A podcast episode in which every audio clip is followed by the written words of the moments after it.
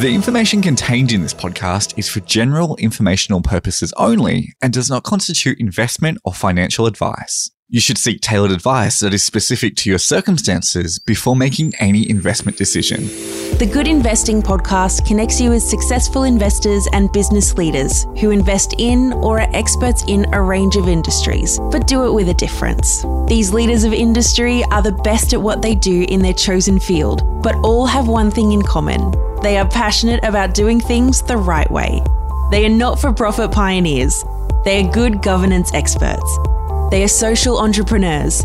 They consider financial and social investments thoughtfully for the long term. I think a lot of that is around maintaining at a leadership level the kind of energy and enthusiasm and demonstrating that we've got the capacity to grow and to innovate and we'll recognise and respect that. Be inspired to make a bigger difference in the things that matter. Proudly presented by Ethical Partners Funds Management. Hello and welcome. My name is Matt Nicard. I'm the CEO and co founder of Ethical Partners Funds Management. And our guest today is Michael Traill. Now, Michael grew up in the primarily coal mining town of Morwell in country Victoria. And from there, he made his way to Melbourne University, Harvard Business School, and then spent 15 years at Macquarie Bank, where he was co founder of the Macquarie Group's private equity arm, Macquarie Direct Investment. And then in 2002, he decided to make a radical change and joined Social Ventures Australia as founding CEO. In 2010, Michael was one of the architects behind the establishment of Good Start Childcare, which was created, as you might remember, out of the ABC learning collapse. And it's now one of the largest social enterprise organisations in the world with over 600 childcare centres, revenue of over a billion dollars. That's not enough though, because in his latest venture, For Purpose partners, Michael is trying to bring superannuation and other significant funding sources and corporate management skills into aged care, mental health, disability, social housing, and the education sectors. Now, of course, we know a lot about this because of Michael's excellent book, Jumping Ship, and I can highly recommend it. It's here in the uh, Ethical Partners Library, which is a real library, by the way. And I've got the book in my hand right now. He was winner of the uh, Ashurst Business Literature Prize, which is acknowledged as Australia's most important award for business writing. So, welcome, Michael, and thank you for agreeing to be our first guest on the Good Investing podcast. Thanks so much, Matt, and delighted to be with you.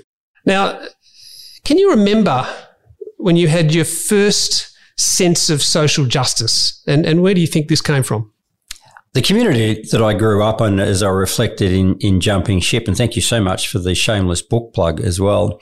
Um, it was very much about the community of Morwell, population 17,000, a country town about 90 miles southeast of Melbourne. And it was a community where there was a sense of community, but there were also plenty of extremes. And, and you saw up close and personal kids who came from pretty challenging circumstances. I think the particular memory, I was a very keen athlete and runner, and I have a vivid recollection of uh, an Indigenous uh, kid who was a great mate of mine and a fabulous runner. And uh, one of the one of the things we did, we won a bronze medal in the state four x four hundred meter championships, and Theo was a big part of that. But when you used to swing by Theo's place to go to training, it was a, a very different house. Uh, you could see that Theo grew up in circumstances which were pretty challenging. Um, a lot of people in and out at home, and uh, Theo was a great kid. Sadly, uh, subsequently, I learnt that he ended up in the juvenile justice system. But you have brushes uh, like that in in a community like Morwell. they're the sort of things that stick with you and give you a broader sense of what's going on in life. Yeah, I, I know from reading your book that as an eleven year old in a in a Victorian regional race regional running race over 10 Ks. I think you you won that in a time of 40 minutes and 51 seconds, so sub 41 minutes, which is pretty incredible. You then, interestingly, you went on to run in the state championships where you got a silver medal, and you said your dad set expectations low, so you'd relax rather than clam up and get too stressed. Um, do, do, you think there's something in that for, for, for business as well, um, that approach? Yeah, I do think there's a lot in that. And look, I was a pretty obsessive runner as a kid. I loved athletics. I was competitive. But before some of the big events and particularly the state championships, I used to get so nervous that I didn't actually compete at my best. And uh, the last event I ran in the under 12s was a cross country before you go into the senior age groups. And typically, while on paper, some of my times would suggest I should have done pretty well or at least finished on the day. So I'd really finished better than seventh or eighth. And dad, before the last state cross country championship, said, look, relax. You're in an age group where, you know, there's some really good runners. Um, and he toned down expectations, the net result of which I went into the race a lot more relaxed. Uh, I won a silver medal, which meant, which mattered a lot, but it was a bit of a lesson. And I think that lesson carried forward is that being ready and prepared for things, but also being in a state where you're relaxed, you have some belief in yourself. And I think that's as relevant or resonant in a business setting as it is on the sporting field. I mean, I'm sure like, uh, like many of us, you've gone into those meetings where you're a bit on edge. It's an important meeting, or it's a meeting where you're cutting your teeth and there's people around who've got a lot of experience and seniority, and you're not sure about your place and space in the world or at the table. Uh, and I do think those sporting lessons about do the homework, but back yourself, believe in yourself, and uh, and, beha- and, and behave accordingly. I think they do stick with you. Mm, mm. No, I know what you mean. Uh, in your book, you you you say that you do return to Morwell from time to time. Um, of course, it was indirectly in the news recently when Energy Australia said that it would um, close its nearby power station um, you know, in, in, in, in the near future, really, um, and replace it with a with a battery facility, and that's part of that energy transition that's going on. Um, presumably, the open cut coal mine there will close um, as well. How do you think a town like Morwell transitions from from coal to new industries? What, what do you think can be done to support that kind of change that's going to be needed. Yeah, well, that sort of community transition is really challenging. And again, one of the things I reflected on the in the book the community that I grew up in the 60s and 70s there, uh, there are a lot, the, the employment levels were pretty good. It was a mixed community, but when you rip jobs out of a community like that, it's tough for it to pivot. And I think at a national and policy level, we need to think seriously about that. Uh, I'm sufficiently a strong believer in the free market and the forces of good for capitalism that I kind of recognize and respect that there needed to be some transition. Um, but sometimes we really struggle with how to support communities through that. And, you know, I was really struck when I was, my brother and I were back for a school reunion a few years ago. And the existence across that community of kids who came from different backgrounds is something that sticks with you. You know, there was, there were many families when I grew up and it's got worse, not better. Um, who were talented, capable, but it was a community where there often were pretty low expectations of by families of their kids, uh, of the schools. And, you know, guess what? Kids step into the expectations that are set for them. So kids that we knew that were bright, capable, but, you know, hadn't really taken advantage of the educational and employment part, pathways that their talent would suggest they should. And the privilege that my brother Barry and I had, we had parents who cared for us, who valued education. Dad was the first in four generations to go past year 10 at school. And so I think it was really in both their footsteps that we were empowered and motivated to have a crack. And there was always a sense that if we had to go at school uh, and in life, you know, doors would open to us. But equally, we looked around the classroom and it was pretty clear that that wasn't that wasn't universal. So, so it clearly shaped you as a person. Yeah, deeply so. Yeah. I mean, there's the yeah. old Jesuit line, show me the young person at seven and I'll show you the adult. And I think there's a, a deep resonance in that. And, look, jumping to Macquarie, and we're, we're, we're, jumping many years and decades here in, in a matter of minutes. But at, at what point did you first get a little nagging feeling or a nagging sense that uh, whilst at Macquarie there was there was more to business than closing the deal and getting the financial outcome? Was there a moment there you can point to that when you came to that realization?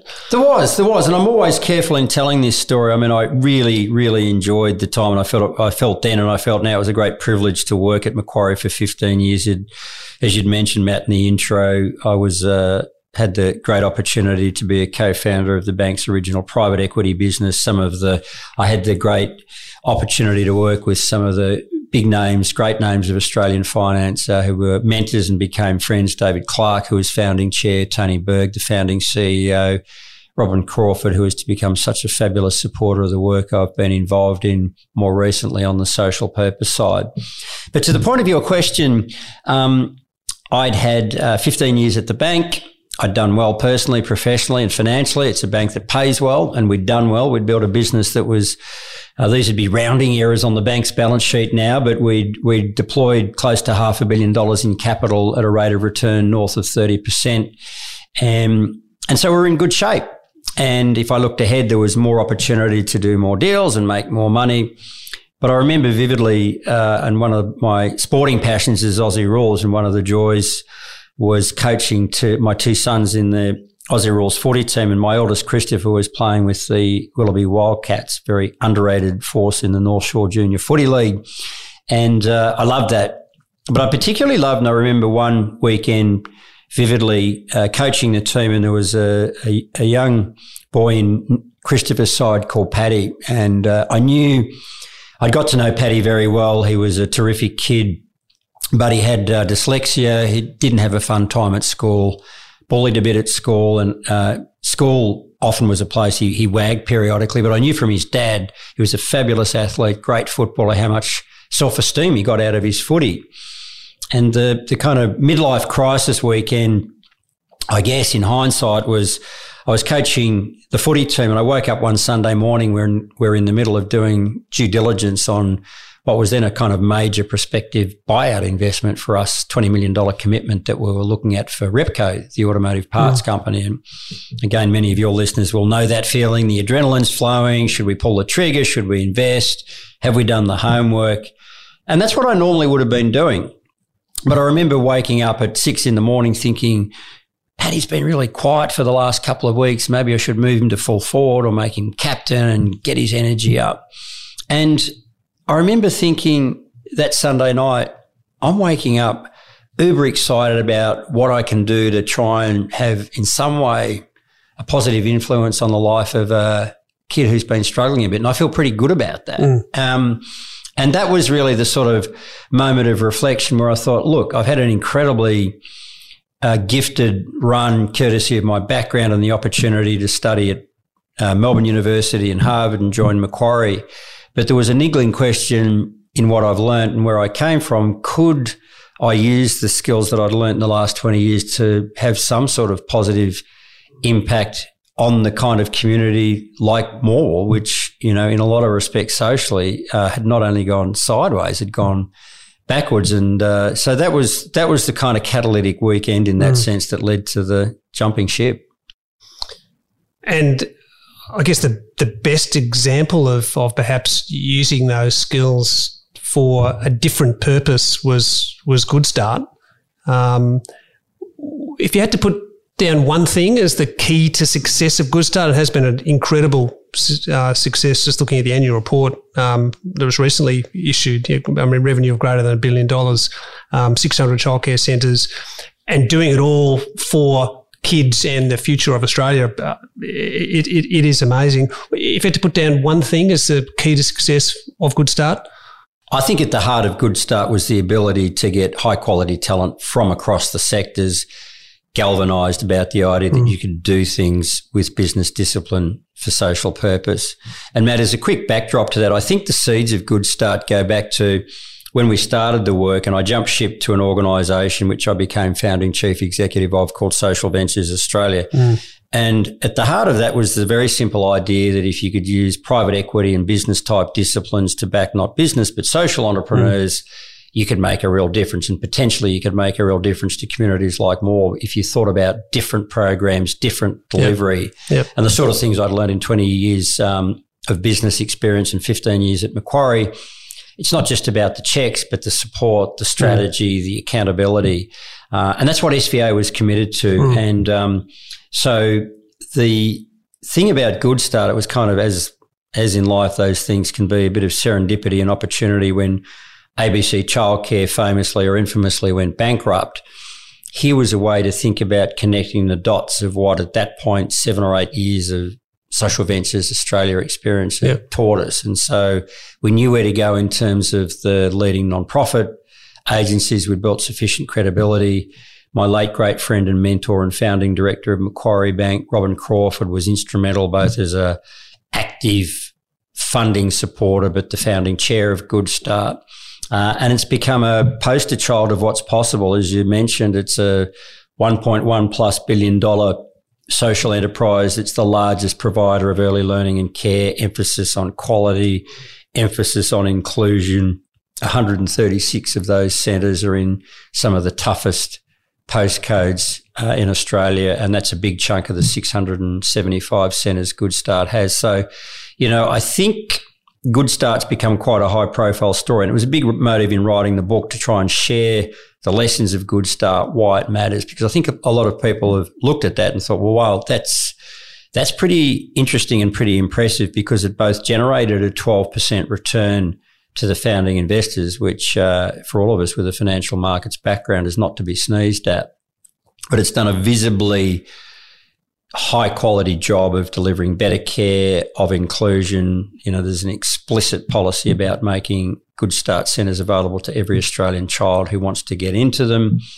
So those sorts of things aren't normally uh, the traditional purview of a pure for-profit player, and uh, I think it, it's at many levels. Good Start's worked on that idea that you can do business disciplines for social purpose at scale.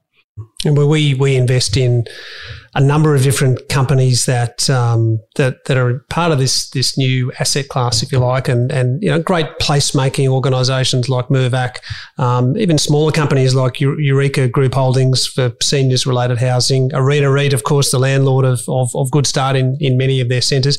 I mean, were you conscious at the time that you're actually forming or helping to form a new asset class, this social infrastructure? Was that a discussion, or was that just kind of an outcome of of of the of the things you were doing at Good Start?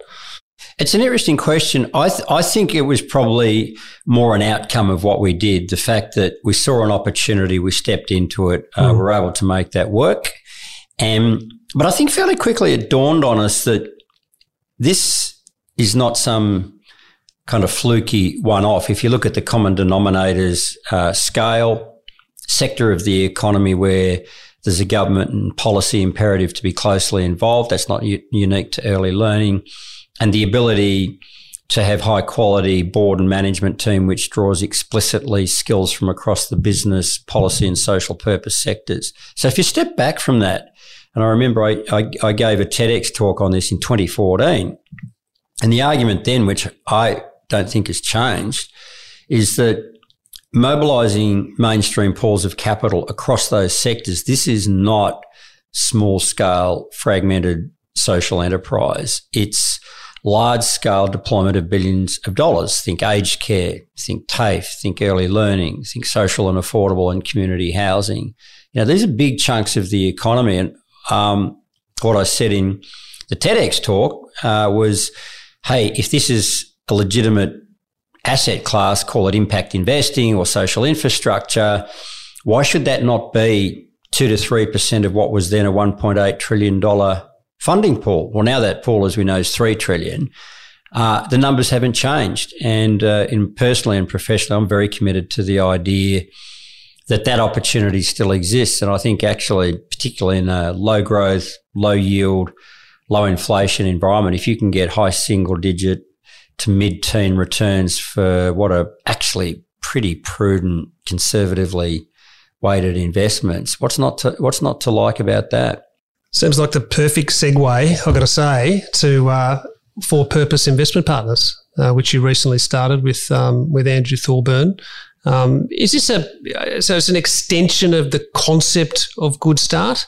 Aiming to you know make a real positive social difference with an acceptable level of return. Do you mind just running us through the concept? Yeah. So, For Purpose Investment Partners, which was formed with the very generous support and I should say urging of my old friend, uh, Mark Carnegie. We have a long history. Mark's a, a, maverick and very successful investor. I've been involved on Mark's board, but Mark's an interesting cat with a deep social conscience. Um, and he was very pushy of me to say you need to really be proactive in originating and finding more of those good start type deals. Mm. And if there's anything I can do to help, I'm in. And he was incredibly generous in multiple ways in the formation of for purpose investment partners.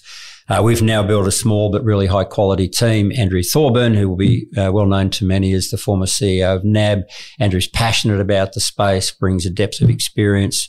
Chris Yu has a private equity background and, and a terrific team behind that. What's our goal? find and origi- originate more deals like Good Start focus areas, aged care, disability services, social and community housing. Um, and really, it's about mobilizing and creating the deal opportunities, but building a fund as a for purpose entity ourselves. We're a non-profit. So it's all about trying to build to scale in an ethical, transparent way. And uh, we're up and running. We uh, we've done a couple of transactions most recently, and we're very excited about it. We acquired a vocational education training business in Victoria called Catalyst, and that's focused on just critical areas of the service delivery economy, uh, training for uh, people in the areas of early learning, of aged care, of disability services. You know, it's just critical employment space in the economy. And and we really think there's an opportunity to replicate the work of Good Start in that and, and in other sectors of the economy. So front end of that, but very exciting. And we've got real momentum now, I think. So just just help me understand that a little bit better. So so Good Start's a not for profit in itself, and people can see that from public disclosures and the you know the P and L that it generates every year. Um, so how uh, just help me explain those investments. How, how, do you balance that social return on investment? There's a number of ways you can measure that, obviously, but then also the financial elements, given that a lot of these businesses will be run as not for profit. So how should I think about that? Yeah, it's a really important question because I think some people shy away from the idea that a social purpose entity can generate returns that are institutionally acceptable. I disagree really strongly. If you look at Good Start, um, one caveat on this is that uh, as the legislation is currently structured, you need to generate returns through debt instruments. I don't think that's a problem. In Good Start, as I mentioned, there was a 12% sub debt. Um, that in, and, and so investors receiving over a long period of time, 12% is a very decent return that would pass muster. And in terms of the social performance metric, again, sticking with Good Start uh, measures of quality in terms of what's going on in the centres, as illustrated, for example, when we acquired the old ABC, there were 160 degree qualified early learning teachers. Now there's over 1,200. Um, there's a whole series of metrics and focus. If you look at the board papers, that'll reflect quality, that will reflect issues around inclusion. Um, and Tony Nicholson, who was one of the uh, founding members of Good Start, always said, if you do a great job in terms of quality, there'll be a virtuous circle that you create in demand. And that's been the case. You know, what's a key performance indicator in early learning? It's occupancy. What was the occupancy when we invested in Good Start in 2010? 67%. What's it now? North of 80%. Gotcha. And yeah. doing better than competitors. So there's a, there's a logic in a, and I think a deep symmetry between ethical, high quality service delivery aligned with what government should want. And government, let's not forget, it's a big supporter and funder of the sectors I'm talking about. And, and that drives sustainable, ethical, long term returns. So I think those things match up. And, um, we at For Purpose, uh, the transactions we've done in social and affordable housing, in uh, Catalyst, which is the vet provider. They're non-profit entities. We equally think it's quite possible that you can structure ethically focused uh, entities in the, in a in a for-profit realm, as long as you're explicit and careful around the social purpose measures, as we will be. Okay, no, that's good. That's really clear. And and what, what's the biggest challenge at the moment? Is it sourcing the capital? Is it getting the effective managers to, to manage the investments? I guess it's you guys to a large degree, um, or is it finding the underlying investments? Where, where's the where's the blockage? What's what's the toughest part of this? We think the investment opportunities are there as we're proving. It's mobilising mainstream chunks of capital, particularly from the super funds, who, uh, and I say this noting that one of my other hats is I'm on the board and chair the investment committee of Sunsuper. But I'm also conscious that I work in that respect with a sector that's pretty conservative. They want to see proof points of anything that looks or smells like a new opportunity or new asset class before they'll commit. I think there's a lot of evidence. Some of the funds like HESTA and Aware have been more proactive in that space, but there's no question to me that the opportunities are there if you originate and create them with the skills and the networks and the ethics that's required to do that effectively. But that mobilizing those big chunks of capital that's starting to happen, but we need to accelerate it. And one begets the other. Find the deals, find the proof points, deliver on the returns. The capital will flow. There is a bit of, uh, I think, a interim phase, which we're going through at the moment. So the funders of Good Start were a mix of uh, mostly high net worths and foundations. They are people who are very happy with the returns they've got. Um, that's a group that continues to engage and support that market. And I think there's a lot of capital around from those sources. Uh, they uh, can back deals, if you want to quantify that, probably in the range of 20 up to 80 million. I think the $100 million plus checks will inevitably need to come from the super funds because that's where the big licks of capital are. And uh, I think that that's the opportunity set that we certainly want to be focused on building it for purpose investment partners.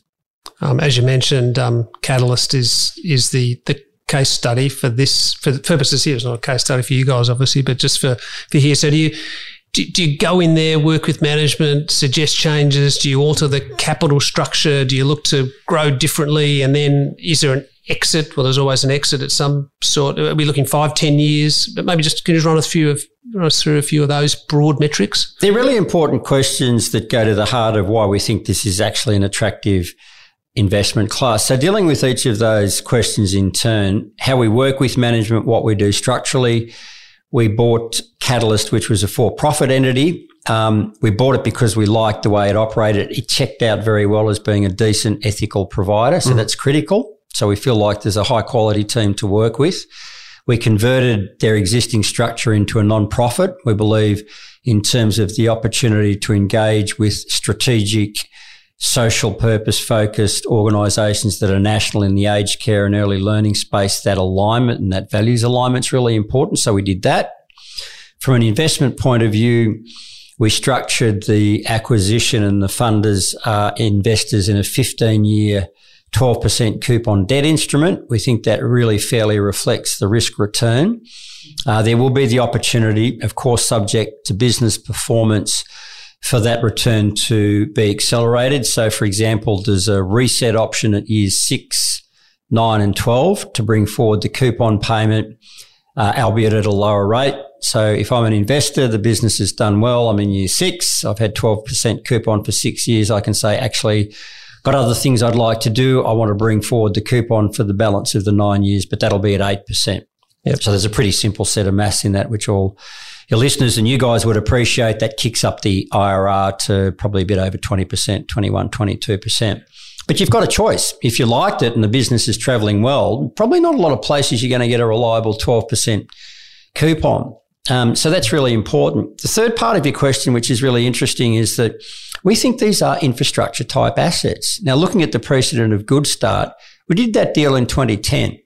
Uh, Good Start celebrated its 10th birthday last year. The business has gone well. Social purpose is delivered. Is it likely to change its structure? No. Was the intent of the founders when they set it up for it to change its structure? No.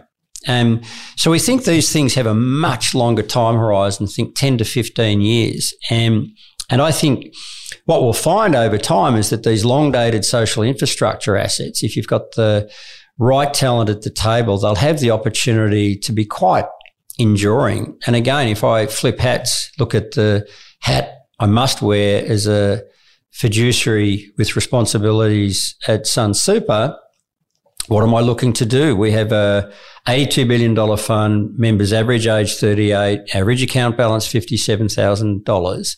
And we talk about helping people fulfill their retirement dreams. Now, if I don't take a 20 to 30 year view of that, I would suggest respectfully I'm failing in my duty of care.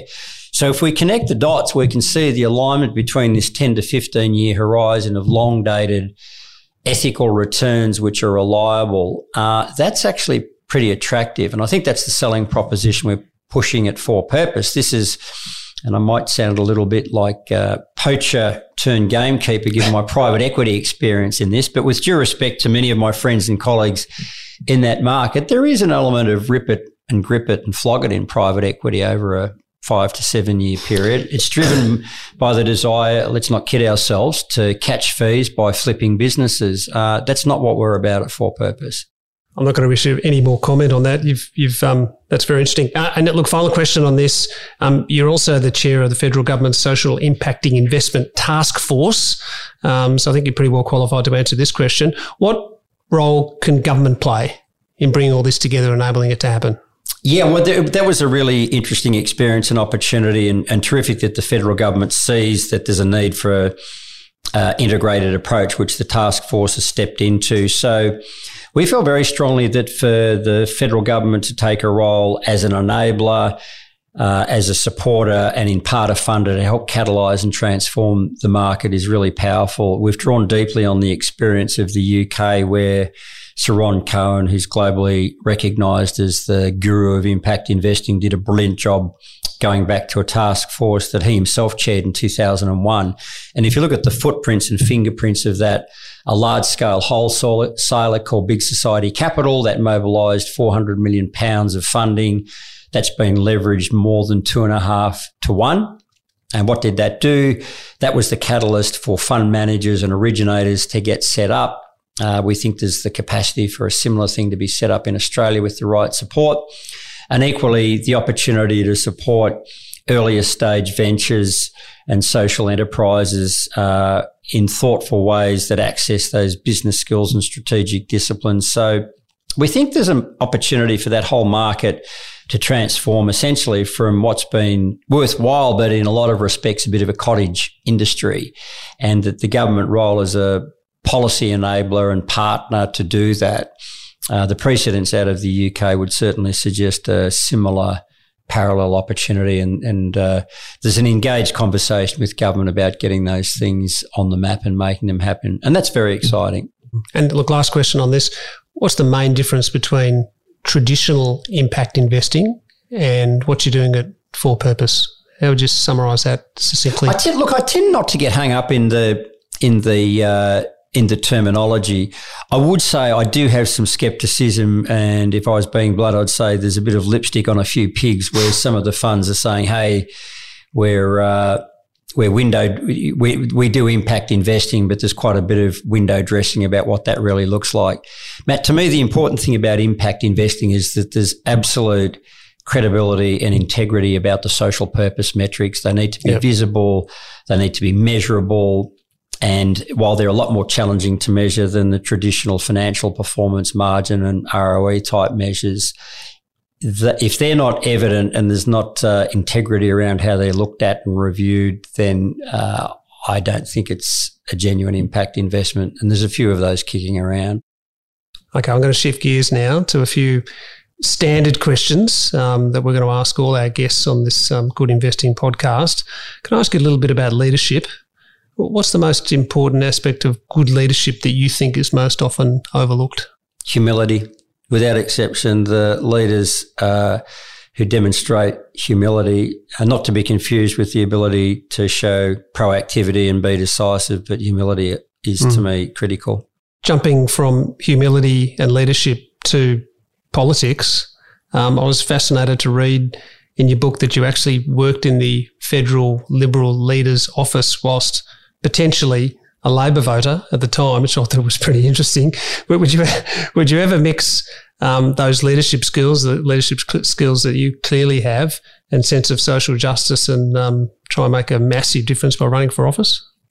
Look, I, I, and it comes through strongly in the book. I'm, i love. I've always been fascinated and compelled by politics. I'm a junkie of uh, political biography, but the short answer is almost certainly no. Fascinated as I am by politics, uh, I love what I do, and I feel like to the extent I've got any capability to make some sort of po- positive contribution, the impact investing space and building the worker for purpose is the main game. And I'm not sure it'd be well served by other goals or distractions thought I could potentially have got a massive scoop on this podcast, but didn't quite get there. Not on that question anyway. Um, a couple of others. So, as an organisation grows, and you've obviously been part of massive organisations and, and very small ones, how do you stop the culture? of the organisation being institutionalised and, and dampening that entrepreneurial and innovative thinking that you get in small companies?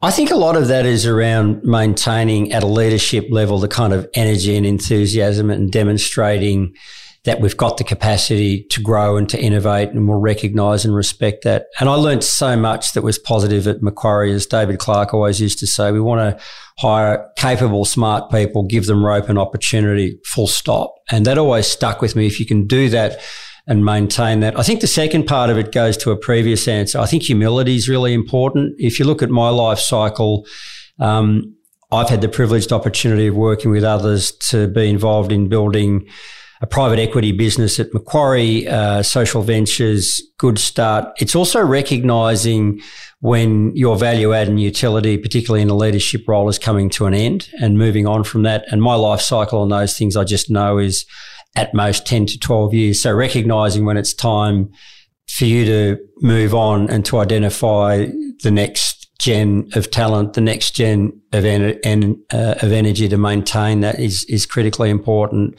And the gift of being involved in working, backing a lot of business and social entrepreneurs is the brutal realities. I, have seen too many organizations fail because a founder or a leader uh, haven't got out of the road when they should.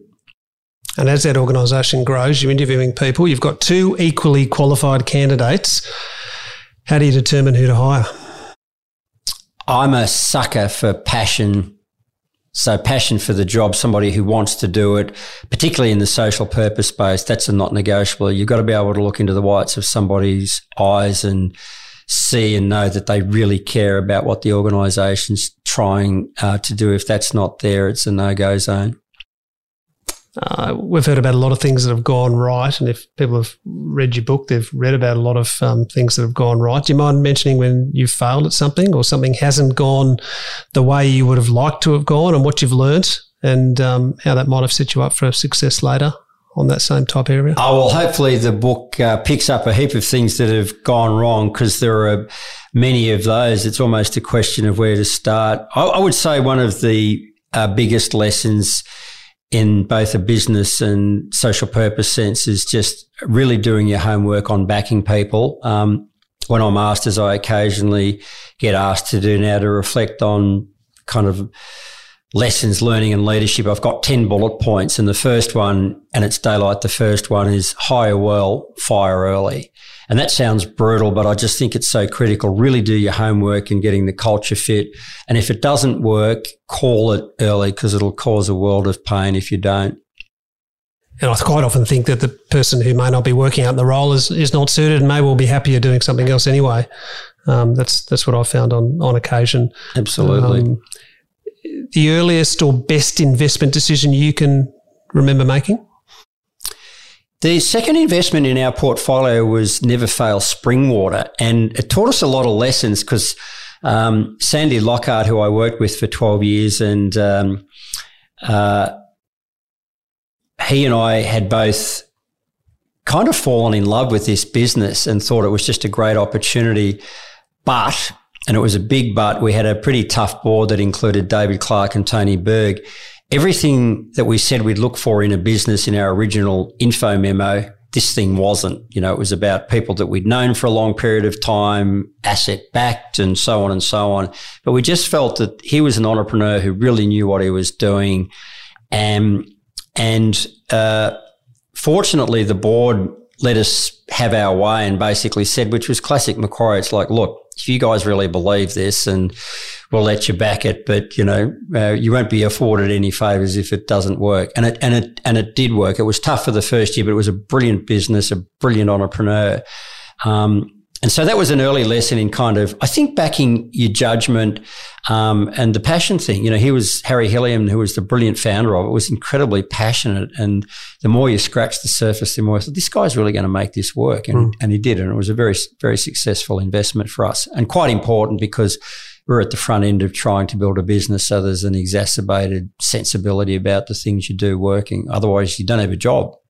Mm. Now, just talking quickly about risk, um, given the volatility we've seen in the last 18 months, have you had to amend the way you think about risk conceptually?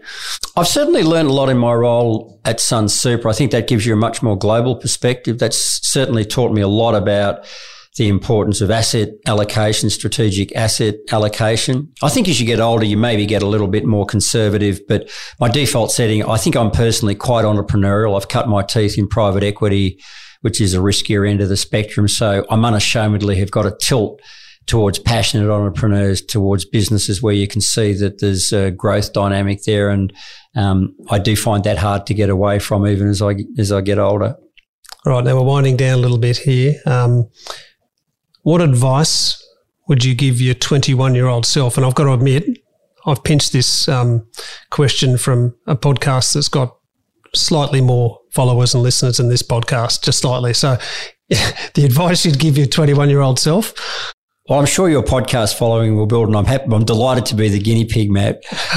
My, my the advice to my 21 year old self would be to be less concerned about what others think. I think seeking approval um, is, uh, you know, as you come out of your teenage and adolescent years, is something that kind of weighs weighs can weigh you down a bit. So be less concerned about that and back your own judgment. Be less concerned about what others think. Okay. And what wakes you up at night? You know, when you get that three o'clock in the morning, you think for the next two hours and you find yourself thinking about something, which kind of means you probably are worried about it. Well, six months, six months ago, it was an arthritic hip, which my COVID body maintenance project was to get rid of that. So that doesn't do it anymore. So that's a blessing. Um, I, on a on a work and personal front, uh, what I, generally it's a positive thing. It's enthusiasm mm. about hey, here's a deal or here's an opportunity. I get a huge, huge kick, you know, doing that catalyst deal and the energy and positivism of a team of people that we can work with to we think build a national scale ethical business that can make a real difference. That's fabulous. So you know, waking up thinking, oh, if we could connect the dots and get this person who could make a lot of difference in opening doors for them to build national partnerships, uh, that stuff's really cool. And if you had to name one person who's inspired you the most in any aspect of your career, who would that be? Well, I'll cheat and name two. My father was a huge and positive influence given his background and a great role model. Uh, and the second who features pretty prominently in the book is my uh, friend and mentor, the Reverend Norman Drummond, who um, is both a practical and spiritual leader. But uh, his biggest gift to me was he really made me believe in myself, uh, probably more than anybody else. And that's an incredible gift to have from somebody whose judgment you trust and respect. No, absolutely. All right, now we're finishing. Right on time, actually. Um, it's worked out very well. Um, this is a game that my nine year old likes to play. So it, it, it, look, it can't be too difficult, can it? How hard can it be? I'll give it my best shot. so I'm going to give you an either or, and you've got to answer back immediately with one of these choices. All right, does that make sense? Complete sense. All right, Ken Rosewall or Rod Laver? Rod Laver. Peter Snell or Kip Keino? Uh, for the running addicted, Peter Snell, best of all time. Value or growth? Growth. Bob Hawke or John Howard? Bob Hawke to know a lot about something or know something about a lot. I don't know who said that, but I love it. So, which one is it? Oh, by massive daylight to uh, to know a little bit about a range of things critical. Look around corners. All right.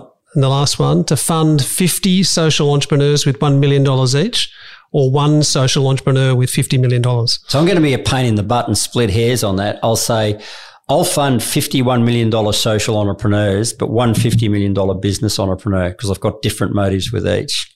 Can't argue with that. Michael Traill, it's been an absolute pleasure. And thank you for being the first guest on the Good Investing podcast brought to you by Ethical Partners. Delighted to be your guinea pig, and I have great respect for the work that you're doing here too, Matt. Thanks, Michael. Thank you for listening to the Good Investing podcast. Subscribe to hear future episodes and for more information about Ethical Partners Funds Management, visit ethicalpartners.com.au.